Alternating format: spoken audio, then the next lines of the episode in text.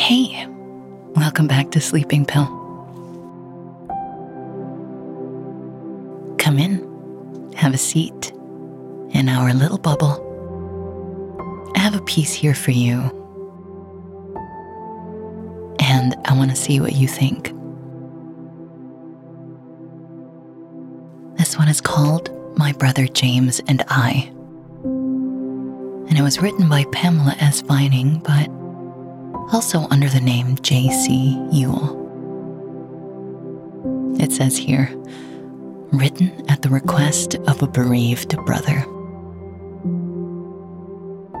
We were playmates long together by the brook and on the hill, in the golden summer weather when the days were long and still. We were playmates in the firelight while the winter eyes went by and we shared one couch at midnight, my brother James and I. We were schoolmates too, together. In the after years that came, and in toil or task or pleasure, ours was still one heart, one aim. Hand in hand we struggled sunward toward fair science's temple high, aiding each other onward, my brother James and I we were men at last together. Oh, the well remembered time when we left the dear old homestead in our early manhood's prime. Even then, not disunited, we went forth with courage high to one aim and effort plighted, my brother James and I. But at length there came a shadow, dark with signs of change and blight, deepening silently but surely to a long and tearful night.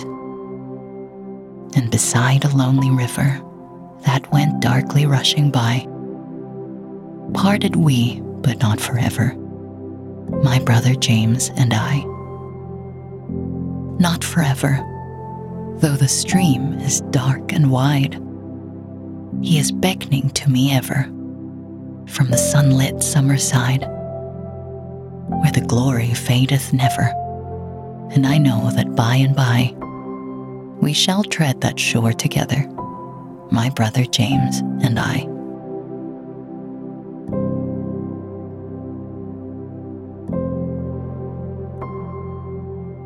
How did that make you feel? What were you seeing in your mind? What do you think the story was about? How do you think it ended? I rather like the symbolism of a lonely, dark river. In a lot of folklore and mythology and magic, crossing a body of water, like a stream or a river, indicates that you are crossing into a different realm. Water rushing by felt to me like something unstoppable, something inevitable. And like what Pocahontas said in her song, you never step in the same river twice. The water always changing, always flowing, doesn't really stop for anybody.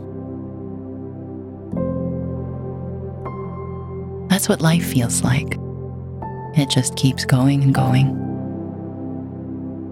And then you can go through life with people for as long as you want, and you want it to go on even longer and longer.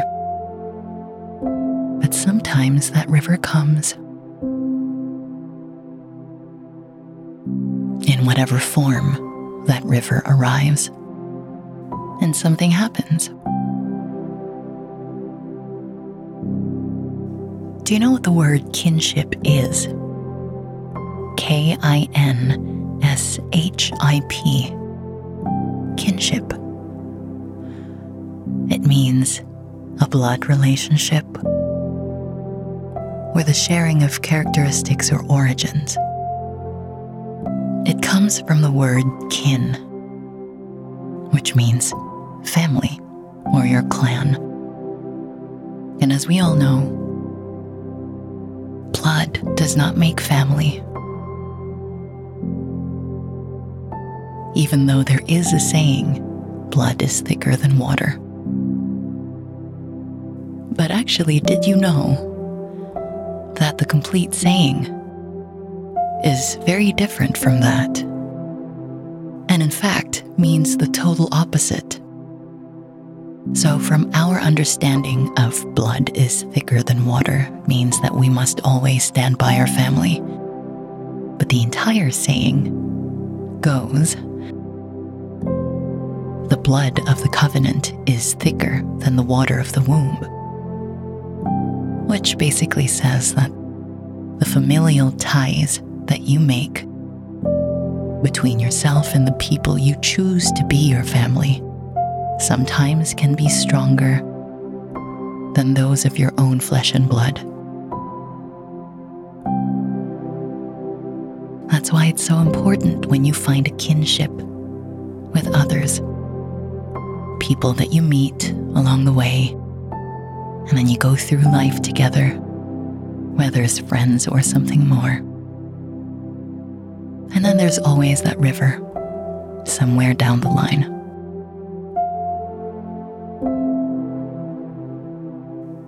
Have you heard of the saying, memento mori?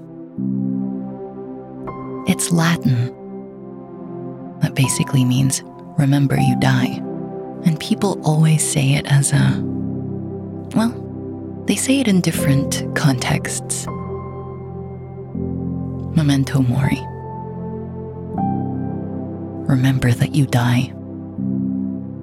And when people hear that, it's like, do things even matter? We're all going to die anyway, kind of thing. But it's very similar to blood is thicker than water in a sense that the full quote isn't what was remembered.